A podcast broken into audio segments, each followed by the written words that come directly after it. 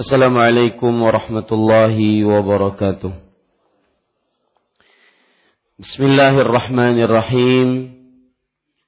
Innal hamdalillah nahmaduhu wa nasta'inuhu wa nastaghfiruh wa na'udzu billahi min shururi anfusina sayyiati a'malina man yahdihillahu fala mudilla lahu wa man yudlil fala hadiya lahu.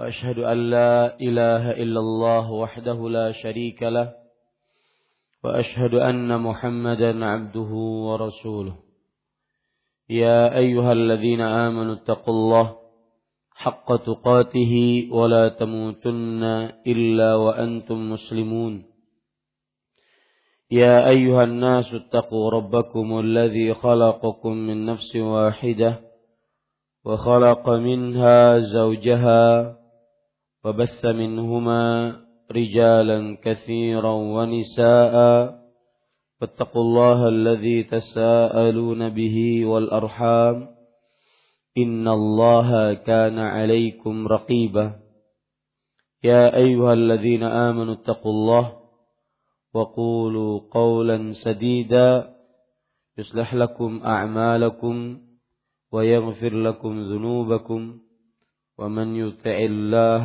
ورسوله فقد فاز فوزا عظيما أما بعد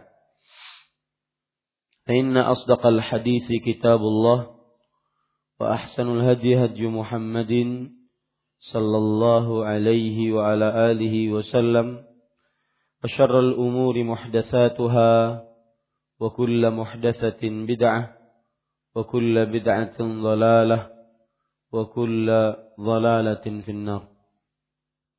Alhamdulillah, kita bersyukur pada Allah Subhanahu wa taala pada hari ini Senin subuh 6 Rajab 1438 Hijriah. Kita kembali duduk bersama di masjid ini demi membaca kitab Taisirul Karimir Rahman Fi Tafsiri Kalamil Mannan. Salawat dan salam semoga selalu Allah berikan kepada Nabi kita Muhammad sallallahu alaihi wa ala alihi wasallam, pada keluarga beliau, para sahabat, serta orang-orang yang mengikuti beliau sampai hari kiamat kelak.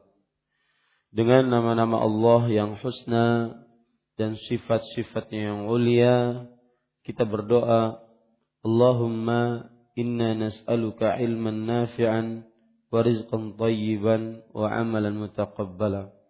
Allahumma anfa'na bima 'allamtana wa 'allimna ma yanfa'una wa zidna ilma. Wahai Allah, sesungguhnya kami mohon kepada Engkau ilmu yang bermanfaat, rezeki yang baik, dan amal yang diterima. Wahai Allah, berikanlah manfaat dari ilmu yang Engkau ajarkan kepada kami, dan ajarkanlah kepada kami ilmu yang bermanfaat, dan tambahkanlah kepada kami ilmu. Amin ya rabbal alamin. Bapak, Ibu, saudara-saudari yang dimuliakan oleh Allah Subhanahu wa taala, masih kita membaca tafsir surat Ali Imran, dan pada kesempatan kali ini kita akan membaca surat Ali Imran ayat 26 sampai 27. Saya bacakan ayatnya. A'udzu billahi minasy syaithanir rajim.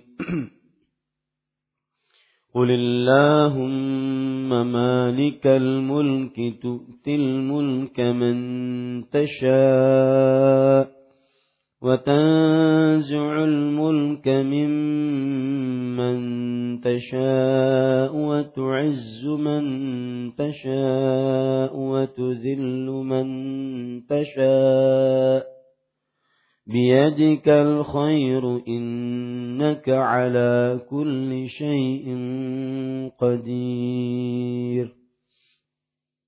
تولج الليل في النهار وتولج النهار في الليل وتخرج الحي من الميت وتخرج الميت من الحي وترزق من تشاء بغير حساب. Artinya, katakanlah, wahai Rabb yang memiliki, wahai Allah yang mempunyai kerajaan, engkau berikan kerajaan kepada engkau yang kepada orang yang engkau kehendaki, dan engkau cabut kerajaan dari orang yang engkau kehendaki. Engkau muliakan orang yang engkau kehendaki, dan engkau hinakan orang yang engkau kehendaki. Di tanganmu lah segala kebaikan. Sesungguhnya engkau maha kuasa atas segala sesuatu. Engkau masukkan malam ke dalam siang, dan engkau masukkan siang ke dalam malam. Engkau keluarkan yang hidup dari yang mati, dan engkau keluarkan yang mati dari yang hidup. Dan engkau beri rezeki siapa yang engkau kehendaki tanpa hisab, yaitu tanpa batas. Ali Imran ayat 26-27.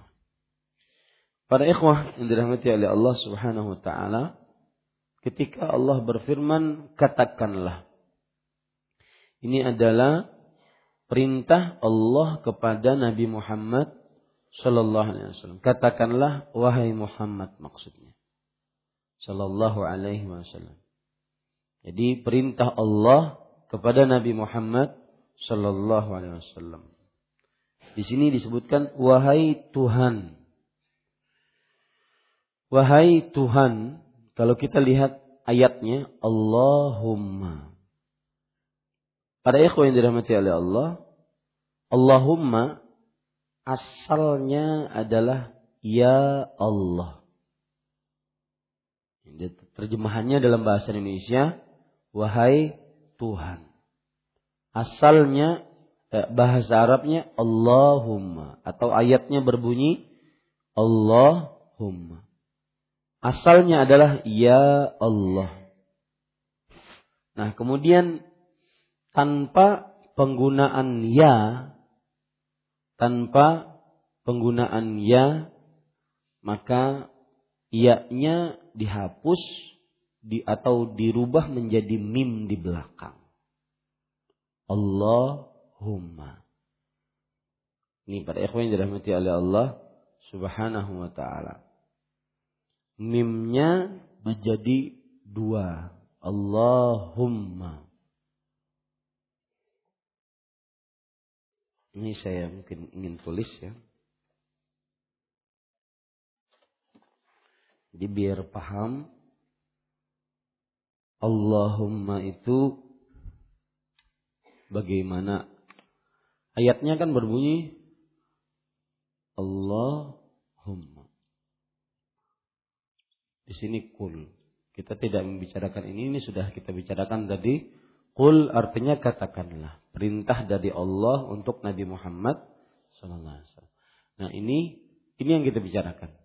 Asalnya adalah ya Allah. Ya Allah. Panggilan wahai Allah. Nah, kemudian ininya dihapus.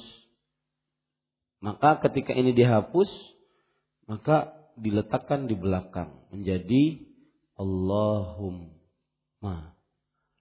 Mimnya itu dua. Ya. Mimnya ini dua. Gantian dari huruf dua ini. Ya dan alif. Nah, begitu. Jadi artinya pun sama. Orang kalau mengucapkan Allahumma, maka berarti artinya dia mengucapkan ya Allah. Ya. Ini asal muasal kata Allahumma, ya Allah asalnya. Ianya dihapus, ya dan alifnya dihapus, ditambahkan atau dialihkan ke belakang. Yaitu mim dua ini. Ini kan ada tasydidnya nih. Nih, berarti Allahumma ma sebenarnya. Tapi karena sulit, maka dijadikan tasydid. Allahumma. Sedangkan artinya sama. Artinya adalah ya Allah. Atau bahasa Indonesianya Wahai Allah. Kenapa Ustaz menjauhi kata-kata Tuhan? Tuhan agak kurang tepat untuk dinamai Allah dengannya. Wahai Allah. Ya. Wahai Allah yang mempunyai kerajaan. Para ikhwan yang dirahmati oleh Allah Subhanahu wa ta'ala, maksud mempunyai kerajaan di sini adalah kerajaan seluruhnya. Kerajaan seluruhnya. Tanpa ada batas. Kerajaan di sini maksudnya adalah kekuasaan. Kekuasaan seluruhnya. Jadi ketika kita mengatakan Malikal Mulk, yaitu raja yang memiliki seluruh kekuasaan. Jadi ketika diterjemahkan di sini, wahai Allah yang mempunyai kerajaan, maksudnya seluruh kerajaan. Nah, itu garis bawahi. Ya, kerajaan maksudnya seluruh kerajaan. Seluruh kekuasaan. Kenapa? Karena Allah berfirman di situ, Malikal Mulki. Ada alif lamnya. Malikal Mulki. Raja kekuasaan. Kekuasaan apa? Seluruh kekuasaan. Seluruh kerajaan. Tanpa batas. Karena ada alif lam. Malikal Mulki. Alif lam disebut di sini adalah sebagai alif lam istighraq. Istighraq itu tujuannya untuk mencakup seluruh kerajaan tanpa batas. Ya, seluruh kerajaan tanpa batas. Kemudian para ikhwan yang dirahmati oleh Allah, Allah berfirman, engkau berikan, maksud tanpa batas gimana? Ya, Allah yang maha pemberi, Allah yang maha menahan, Allah yang apabila berkehendak maka terjadi. Kalau seandainya tidak berkehendak tidak terjadi. Masya'akan wa malam yasha'lam yakun. Apa yang dia kehendaki akan pasti terjadi. Yang tidak dikehendaki pasti tidak terjadi. Ya. Jadi sebenarnya ayat ini memberikan pelajaran kepada kita agar kita bersyukur atas nikmat-nikmat Allah Subhanahu wa ta'ala yang Allah berikan kepada Rasulullah sallallahu alaihi wasallam dan juga kepada umat ini. Karena para ikhwan dirahmati oleh Allah, Allah memutuskan kenabian dari yang asalnya dari Bani Israel berpindah ke Nabi Muhammad sallallahu alaihi wasallam. Dari orang Arab, dari orang Bani Israel berpindah ke orang Arab, ke orang Quraisy. Ini nikmat Allah Subhanahu wa taala. Dan Allah yang paling berhak untuk memberikan itu kepada siapa saja yang dikehendakinya. Makanya Nabi kita Muhammad sallallahu alaihi wasallam diberikan keistimewaan, di antaranya risalahnya untuk seluruh umat manusia. Wa ma arsalnaka illa kafatal linnas. Dan tidaklah kami utus kecuali untuk seluruh umat manusia. Kemudian Nabi Muhammad sallallahu alaihi wasallam diberikan keistimewaan yang tidak pernah diberikan kepada nabi-nabi dan para rasul sebelumnya. Karena Allah yang maha kuasa, maha raja, yang memberikan apa saja yang dia kehendaki kepada siapa saja yang dikehendaki. Ini maksudnya para ikhwah. Dan syariat Nabi Muhammad sallallahu alaihi wasallam adalah syariat yang paling bagus. Yang jelas itu maksudnya. Ketika Allah berfirman, Malikal Mulk. Wahai Allah yang mempunyai kerajaan. Tu'til mulka man tasya. Engkau berikan kerajaan kepada yang engkau kehendaki. Kepada yang engkau kehendaki. Wa tanzi'ul mulka mimman tasha. Dan engkau cabut kerajaan dari engkau yang kehendaki. Wa tu'izzu man tasha, engkau muliakan orang yang engkau kehendaki. Bagaimana sudah saya sebut tadi? Asalnya para nabi alaihi salatu wasallam berasal dari Bani Israel, sekarang berubah dari bangsa Arab, dari bangsa Quraisy. Kemudian di samping itu Allah memuliakan Nabi Muhammad sallallahu alaihi wasallam dengan beberapa hal yang baru yang belum pernah Allah muliakan nabi dan rasul pun sebelumnya. Karena kenapa? Karena Allah muliakan orang yang Allah hendaki. Dan engkau hinakan orang yang engkau hinakan. Siapa saja yang tidak diberikan, yang tidak ingin diberikan oleh Allah Subhanahu wa taala kemuliaan, pasti hina. Hina di dunia dan di akhirat. Kemudian Allah berfirman, di tanganmulah segala kebaikan. Maksudnya para ikhwan yang dirahmati oleh Allah Subhanahu wa taala, di tanganmulah segala kebaikan. Maksudnya adalah semua yang disebutkan tadi itu di tangan Allah Subhanahu wa taala.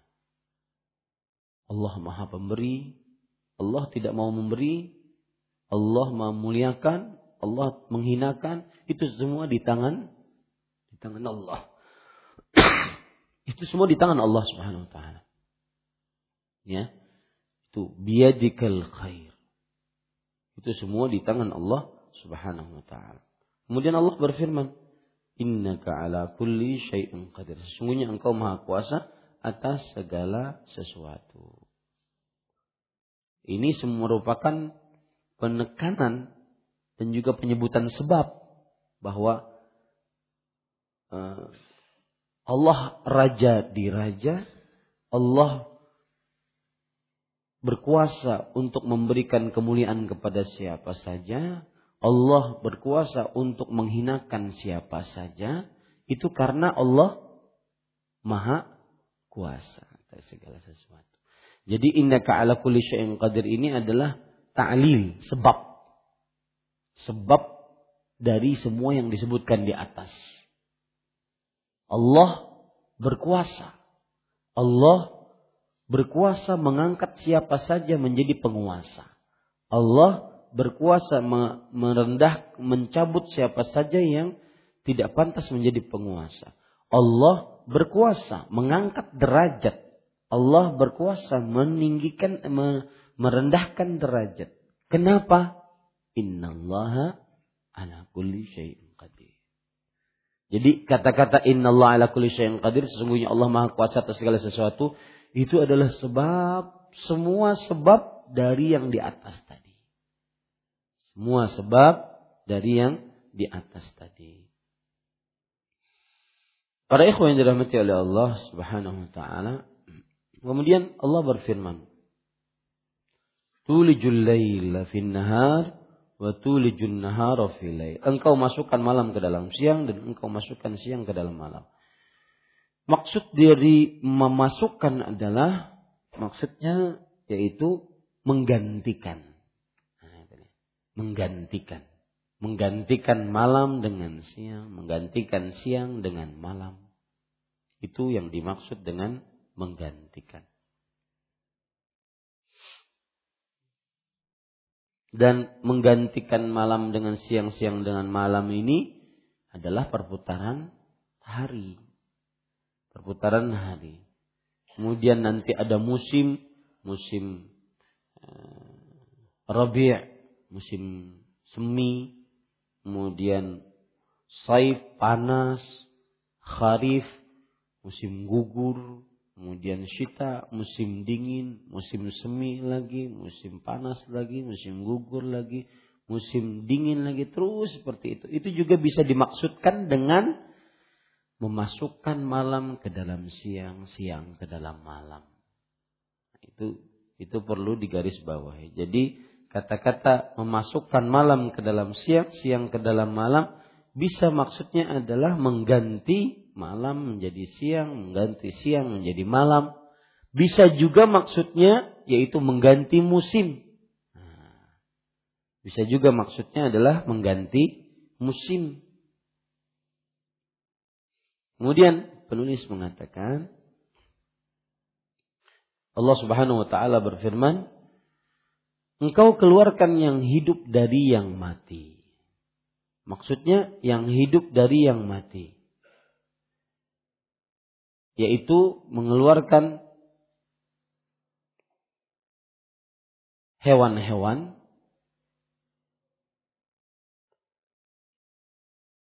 melahirkannya yang asalnya nutfah, tidak hidup. Nutfah itu artinya air mani, tidak hidup. Kemudian setelah itu saya bacakan apa yang disebutkan oleh Imam Asy-Syaukani rahimahullah. Apa yang dimaksud dengan mengeluarkan yang hidup dari yang mati. Kita bicarakan yang kata-kata yang hidup. Beliau mengatakan ikhrajul hayawan wa huwa hayyun minan nutfah wa huwa mayyitun. Maksudnya mengeluarkan yang hidup yaitu melahirkan hewan atau makhluk yang asalnya dari air mani yang dia mati, ya, kemudian mengeluarkan ikhrajun nutfah wa hiya mayyah minal hayy wa huwa hayyun, mengeluarkan air mani yang asalnya dia mati kemudian berkembang, hidup kemudian lahir. Itu yang dimaksud, ya, mengeluarkan yang hidup dari yang mati. Yang hidup dari yang mati. Dan mengeluarkan yang mati dari yang hidup.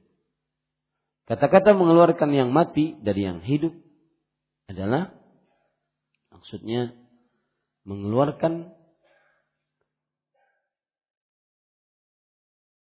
orang-orang yang sudah mati di alam barzakh kemudian dibangkitkan menjadi hidup kembali.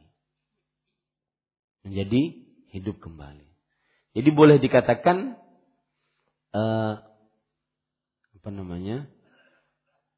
ringkasannya mengeluarkan yang hidup dari yang mati itu asalnya tidak ada, dikeluarkan menjadi hidup.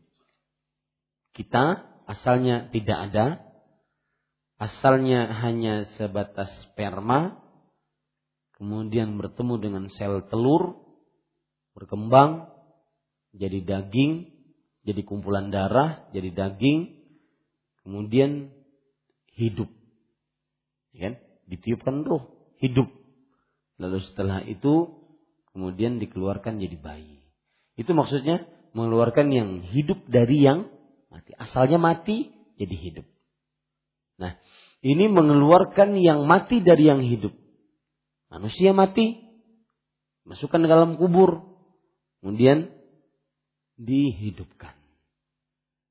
Yang mati kepada yang hidup, yaitu di alam, di hari kebangkitan.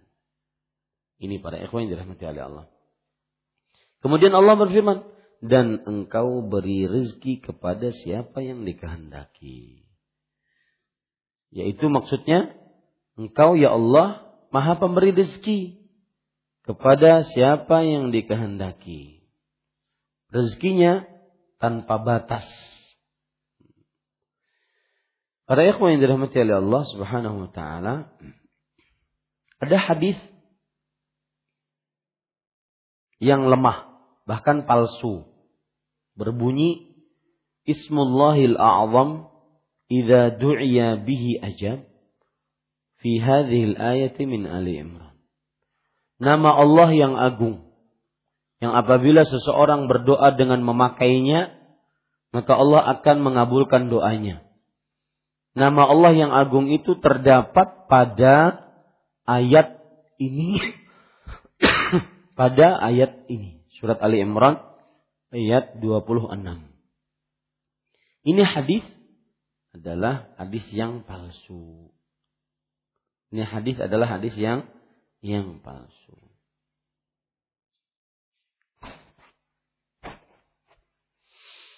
Baik, itu tafsiran yang kita bisa baca dari tafsir beberapa buku tafsir Ibnu Katsir dan tafsir Fathul Qadir. Kita sekarang membaca apa yang disebutkan oleh Syekh Al-Allamah Abdul Rahman bin Nasir As-Sa'di rahimahullahu ta'ala. Beliau mengatakan, qala al-musannif rahimahullah, ya'muru ta'ala nabiyahu sallallahu alaihi wasallam aslan wa ghairuhu taba'an. Nah, ini penting. Pada dasarnya Allah Subhanahu wa taala memerintahkan kepada nabinya dan orang lain yang mengikuti beliau. Setiap kata qul itu pada dasarnya ditujukan kepada Nabi Muhammad SAW dan juga kepada seluruh umatnya.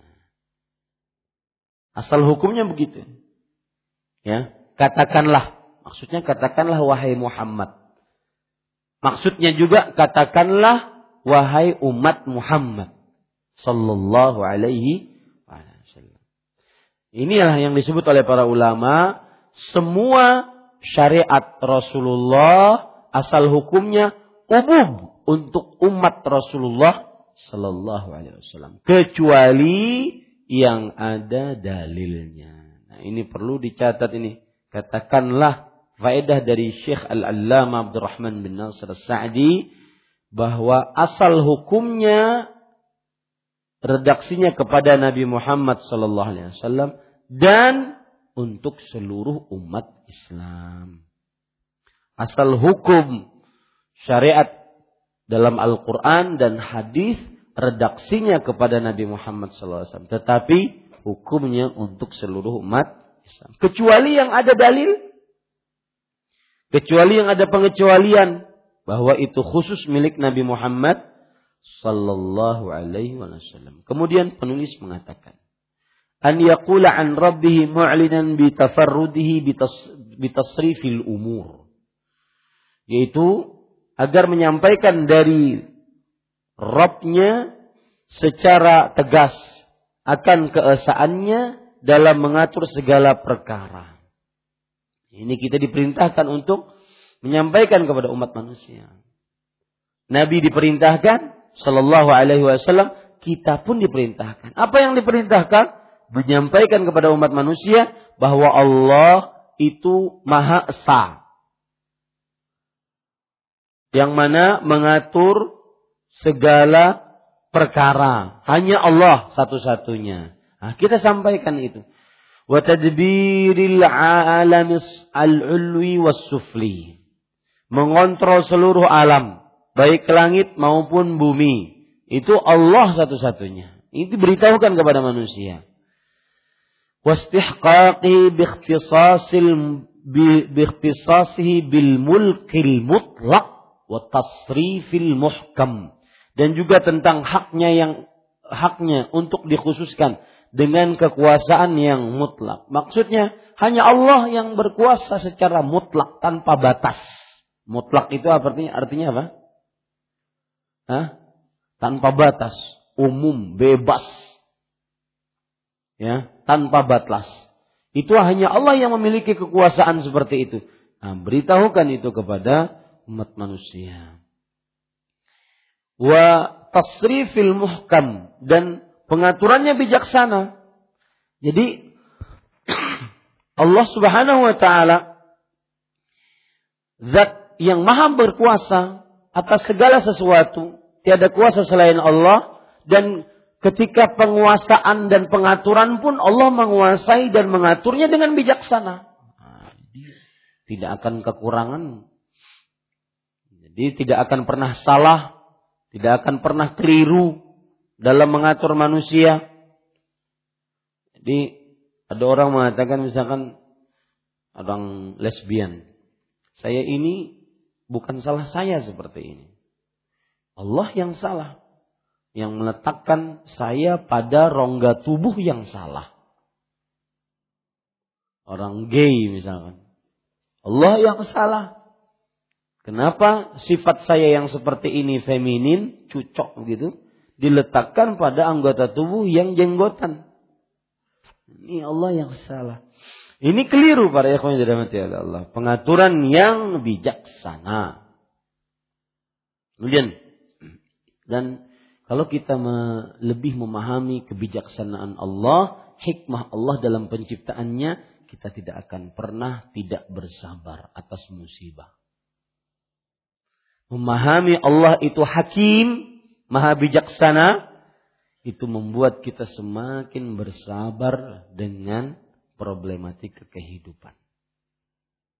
Kita lanjutkan. Wa annahu yu'til mulka man tasha wa yanzi'ul mulka mimman tasha wa yu'izzu man yasha wa yudhillu man yasha falaysa al-amru bi amani ahli al-kitab wala ghairihim. Dan bahwasanya dia Allah memberikan kekuasaan kepada siapa yang Allah kehendaki dan mencabut kuasa itu dari siapa yang Allah kehendaki. Dia Allah memuliakan siapa yang dikehendakinya, menghinakan siapa yang dikehendakinya. Dan itu tidak berdasarkan angan-angan ahlul kitab atau selain mereka. Balil amru amrullah wa tadbirulah falaysa lahu mu'alun fi tadbirih. Tetapi itu adalah dan namun perkara itu semuanya adalah di tangan Allah dan peraturan berada di bawah kekuasaannya. Kenapa dikaitkan dengan ahlul kitab?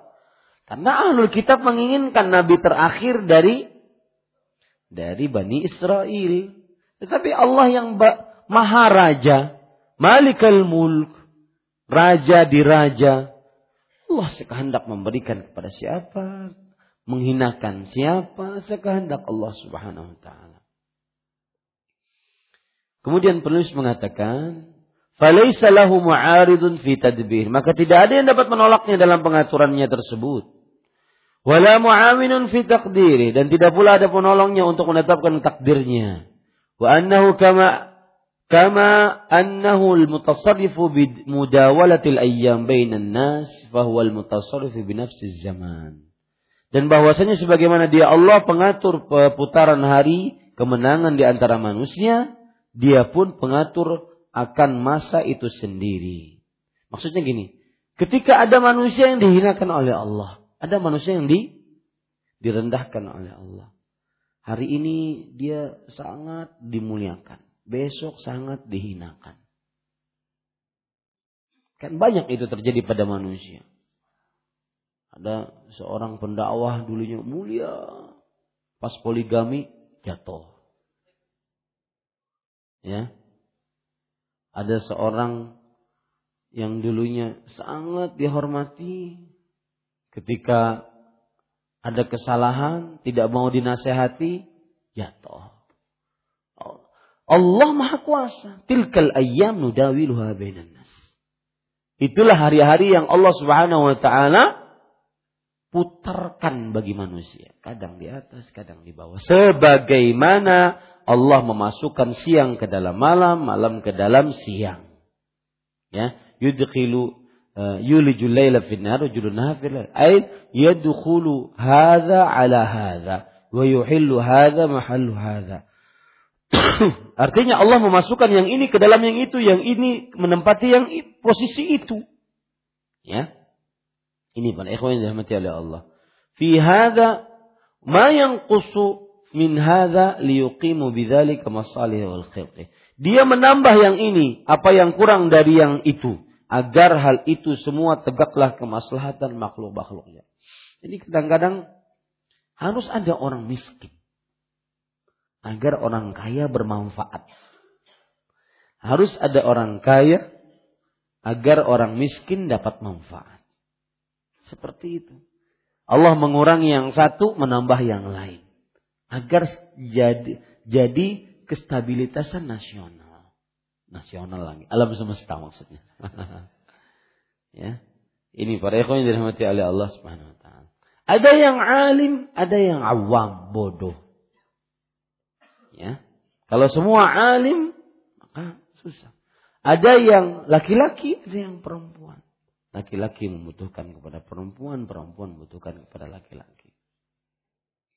Dan seterusnya.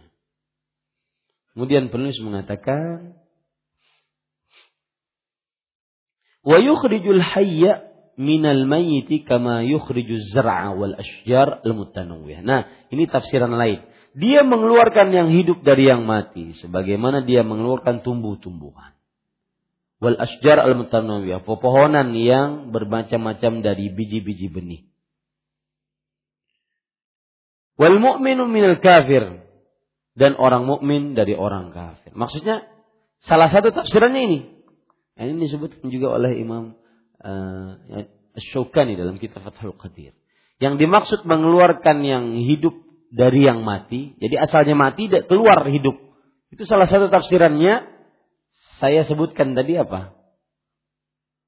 Enggak. Yang saya sebutkan tadi waktu sebelum baca kitabnya. Semua orang yang semua makhluk. Ya, semua makhluk, manusia, hewan yang asalnya sperma kemudian bercampur dengan sel telur, kemudian hidup, ya kan? Nah, beliau menyebutkan di sini contoh yang lain, yaitu pohon, tumbuhan, asalnya mati, kemudian tumbuh, nah, itu dia. Mengeluarkan yang hidup dari yang mati. Kemudian juga mengeluarkan yang hidup dari yang mati, asalnya kafir menjadi mu'min. Ini tafsiran yang ketiga. Ini tafsiran yang ketiga. Asalnya dia kafir, mati hatinya. Kemudian jadi hidup, jadi beriman. Nah, jadi di sana ada beberapa macam tafsiran. Kemudian orang yang hidup dari yang mati. Orang yang hidup dari yang mati.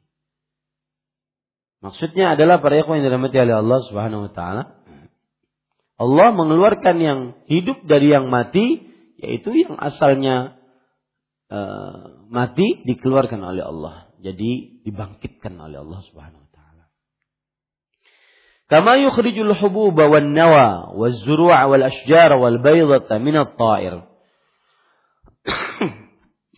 Sebagaimana juga Allah mengeluarkan biji-bijian, benih, tanaman, pepohonan dan telur dari burung. Telur asalnya mati, kemudian diangkami jadi hidup, jadi itu yang mengeluarkan yang hidup dari yang mati,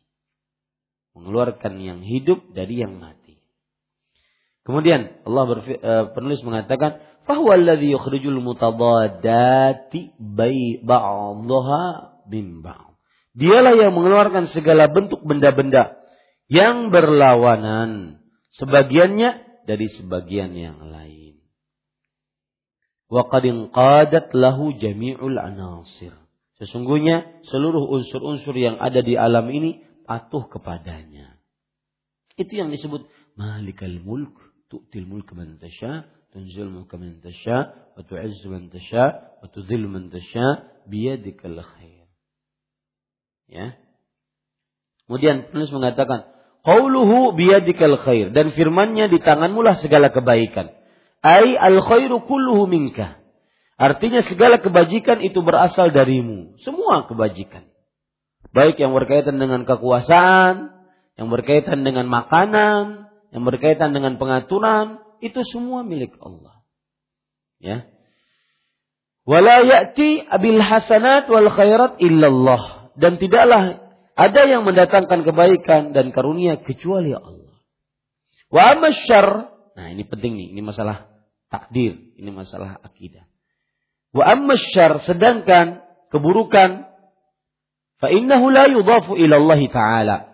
Tidaklah dinisbatkan kepada Allah Subhanahu wa taala. La wasfan wala isman wala fi'lan, baik secara sifat maupun nama dan tidak pula perbuatan.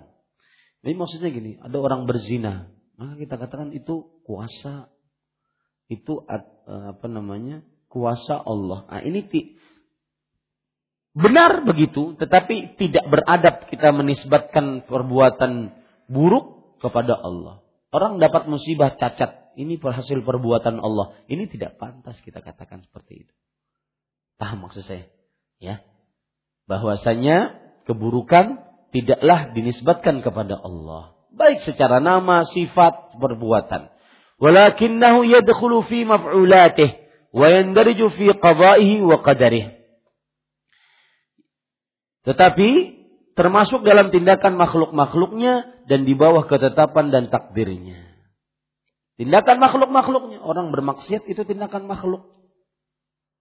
Tetapi itu atas ketetapan dan takdir Allah Subhanahu wa taala. Tidak keluar semua yang terjadi atas takdir Allah.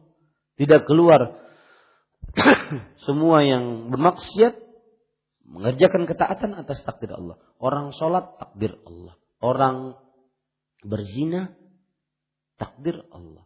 Akan tetapi kita tidak katakan itu adalah kuasa Allah ataupun itu adalah hasil perbuatan Allah, tidak kita katakan seperti itu.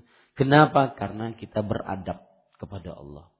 Karena Allah ketika membuat keburukan itu tidak murni buruk, pasti ada hikmahnya. Ketika mengeluarkan Adam, Allah buruk pengeluaran Adam buruk. Maka keburukan itu ada hikmahnya. Sehingga Allah menjadikan mana yang baik, mana yang buruk. Allah menguji mana yang baik, mana yang buruk. Jadi kalau ada orang bertanya, Ustaz, kenapa Allah menciptakan kita? Ngapain? Apakah karena iseng? Iya. Ya, kenapa dia mengatakan seperti itu? Dengan otaknya dia mengatakan Allah kan sudah tahu awalan dan akhiran kita. Si fulan penghuni surga, si fulan penghuni neraka, si fulan nanti celaka, si fulan nanti binasa, si fulan nanti untung, si fulan nanti taat, si fulan nanti beriman. Allah kan sudah tahu, ngapain Allah ciptakan kita? Maka jawabannya mudah, untuk menguji. Untuk apa? Menguji manusia. Sehingga itu terlihat siapa yang paling baik amalnya. Dan itu semua masuk kepada kuasa Allah. Karena Allah maha berkuasa, maka terserah Allah.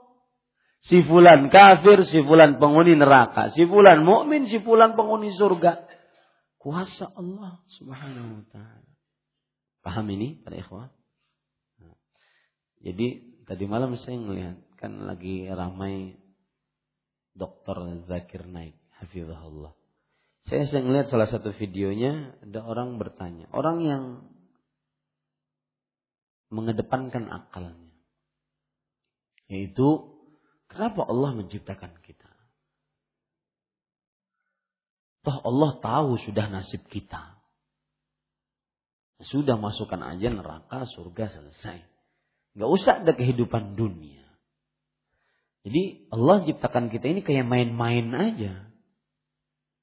Kayak main-main. Ada yang beriman, ada yang kafir. Nanti ada keluar iblis. Iblis menggoda Adam. Adam kemudian turun ke bumi. Kemudian keturunannya pun ada yang bermaksiat, ada yang taat. Kayak main-main aja Allah Subhanahu wa ta'ala. Maka jawabannya mudah. Jawabannya adalah Allah menciptakan itu semua. Ada yang beriman, ada yang kafir, ada jalan kesesatan, ada jalan keimanan, ada iblis, ada malaikat. Itu semua Allah ciptakan liyabluwakum ayyukum ahsanu amala. Agar Allah menguji kalian siapa yang paling benar iman. Kenapa harus diuji lagi? Mungkin dia belum puas. Kenapa harus diuji lagi? Allah kan sudah tahu. Semua kan sudah ditakdir Allah. Maka kita jawab, itulah tanda Allah maha kuasa. Sekehendak Allah. Ente sudah terima aja. Nanti hamba Allah diperintahkan untuk taat. Ya sudah taat. Dengan ketaatan tersebut, kita akan menggapai surga. Itu dua jawaban. Jawaban yang ketiga.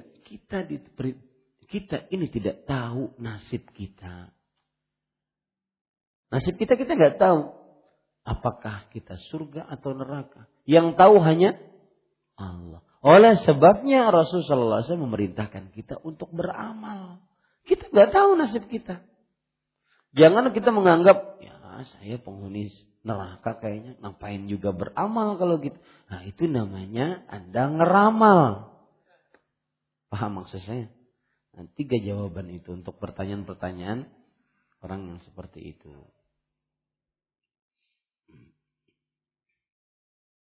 Sampai mana tadi?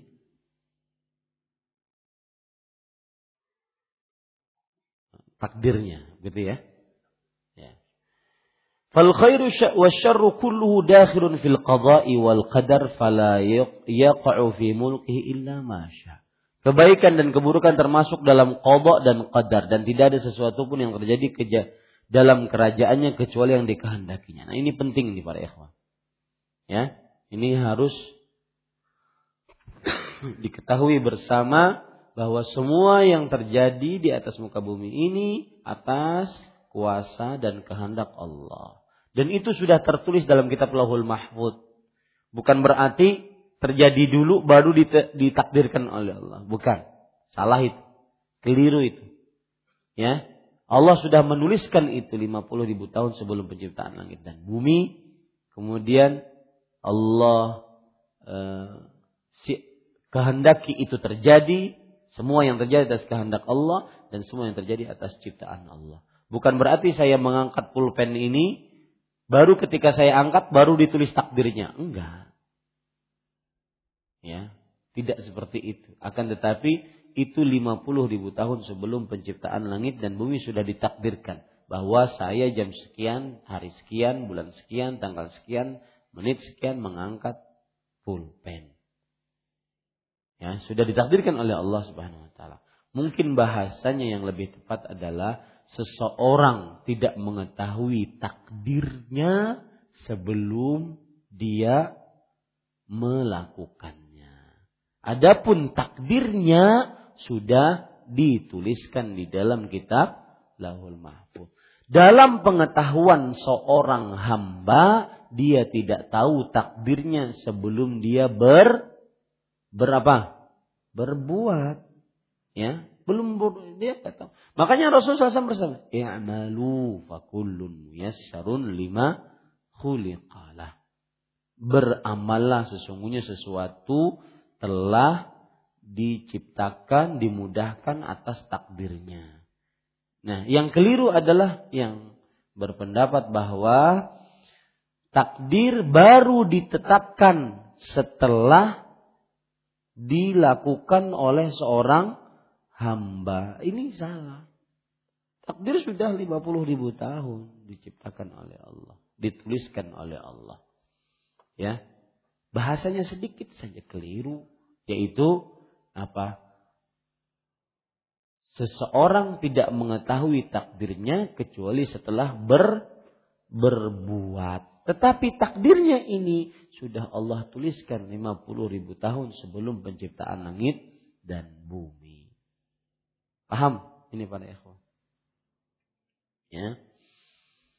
Nah. Ya. Kita lanjutkan sedikit.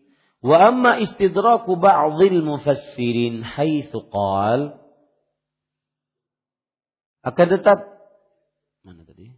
Dan tidak ada sesuatu pun yang terjadi dalam kerajaannya kecuali dengan kehendaknya. Akan tetapi hal yang buruk itu tidak bisa dinisbatkan kepada Allah, maka tidak dikatakan di tanganmulah segala kebaikan dan keburukan. Ya, tidak dikatakan begitu segala kebaikan dan keburukan. Namun seharusnya dikatakan di tanganmulah segala kebaikan sebagaimana yang telah dikatakan oleh Allah dan Rasulnya. Ya, sebagaimana saya katakan, mungkin buruk adanya iblis, adanya musibah, bala, mungkin buruk. Tetapi tidak 100% buruk. Ada apa? Ada hikmah di balik itu. Contoh misalkan, nyamuk. Penciptaan nyamuk. Ya, mungkin buruk. Akan tetapi ada hikmahnya. Hikmahnya apa? Allahu a'lam. Minimal ada pabrik obat nyamuk.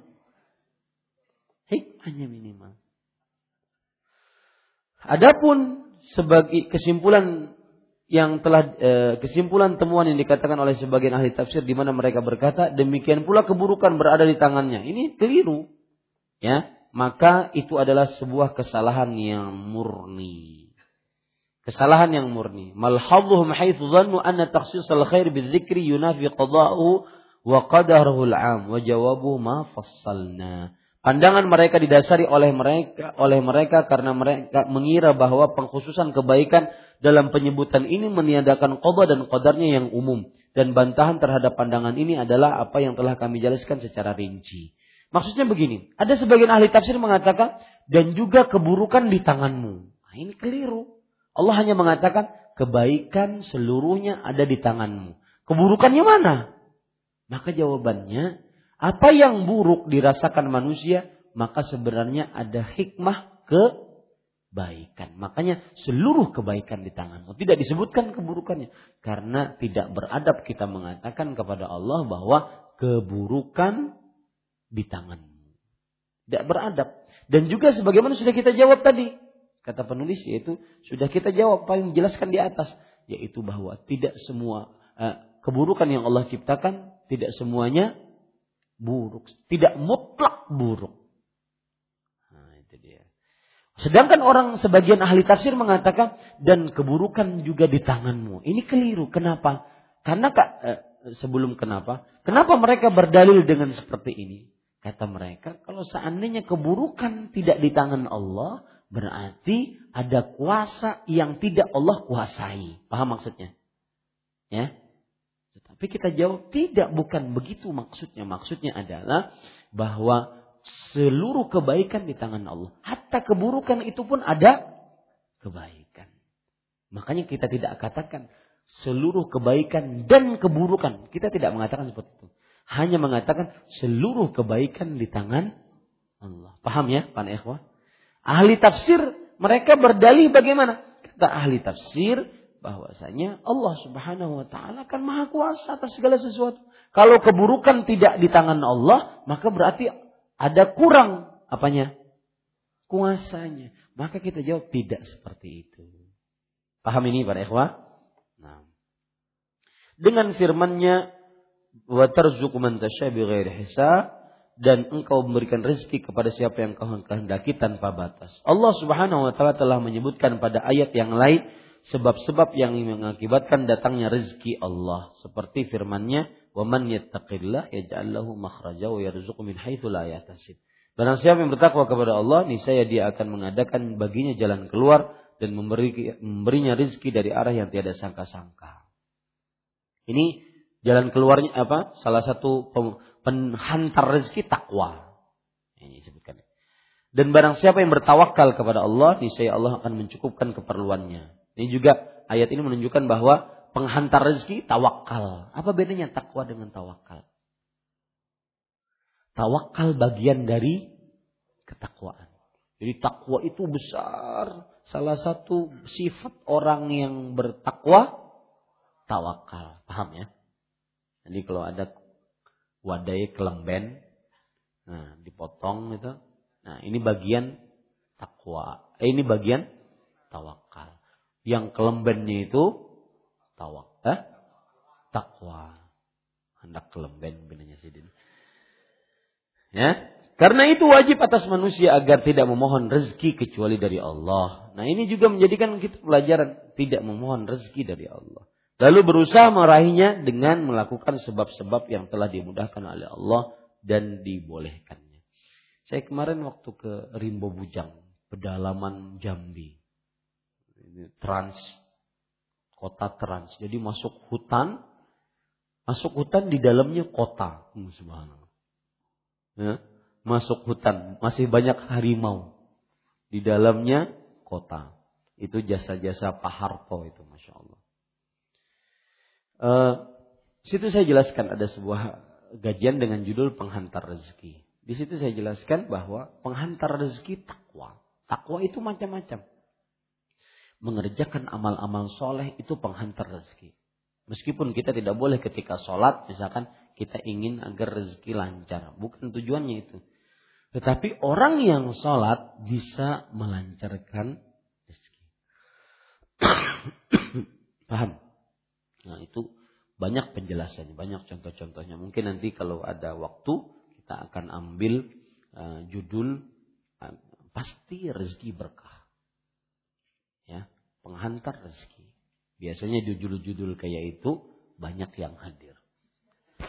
Adapun judul tauhid, kedudukan sunnah dalam Islam, nah itu tidak menarik. Ya. Padahal bagaimana bisa mau mengerjakan judul itu kecuali dengan pondasi tauhid sunnah. Demikian. Kita cukupkan dengan kafaratul majlis. Subhanakallah bihamdik, syahadu an la ilaha illa anta astaghfiruka wa atubu ilaik. Sallallahu nabiyana Muhammad walhamdulillahi rabbil alamin. Wassalamualaikum warahmatullahi wabarakatuh.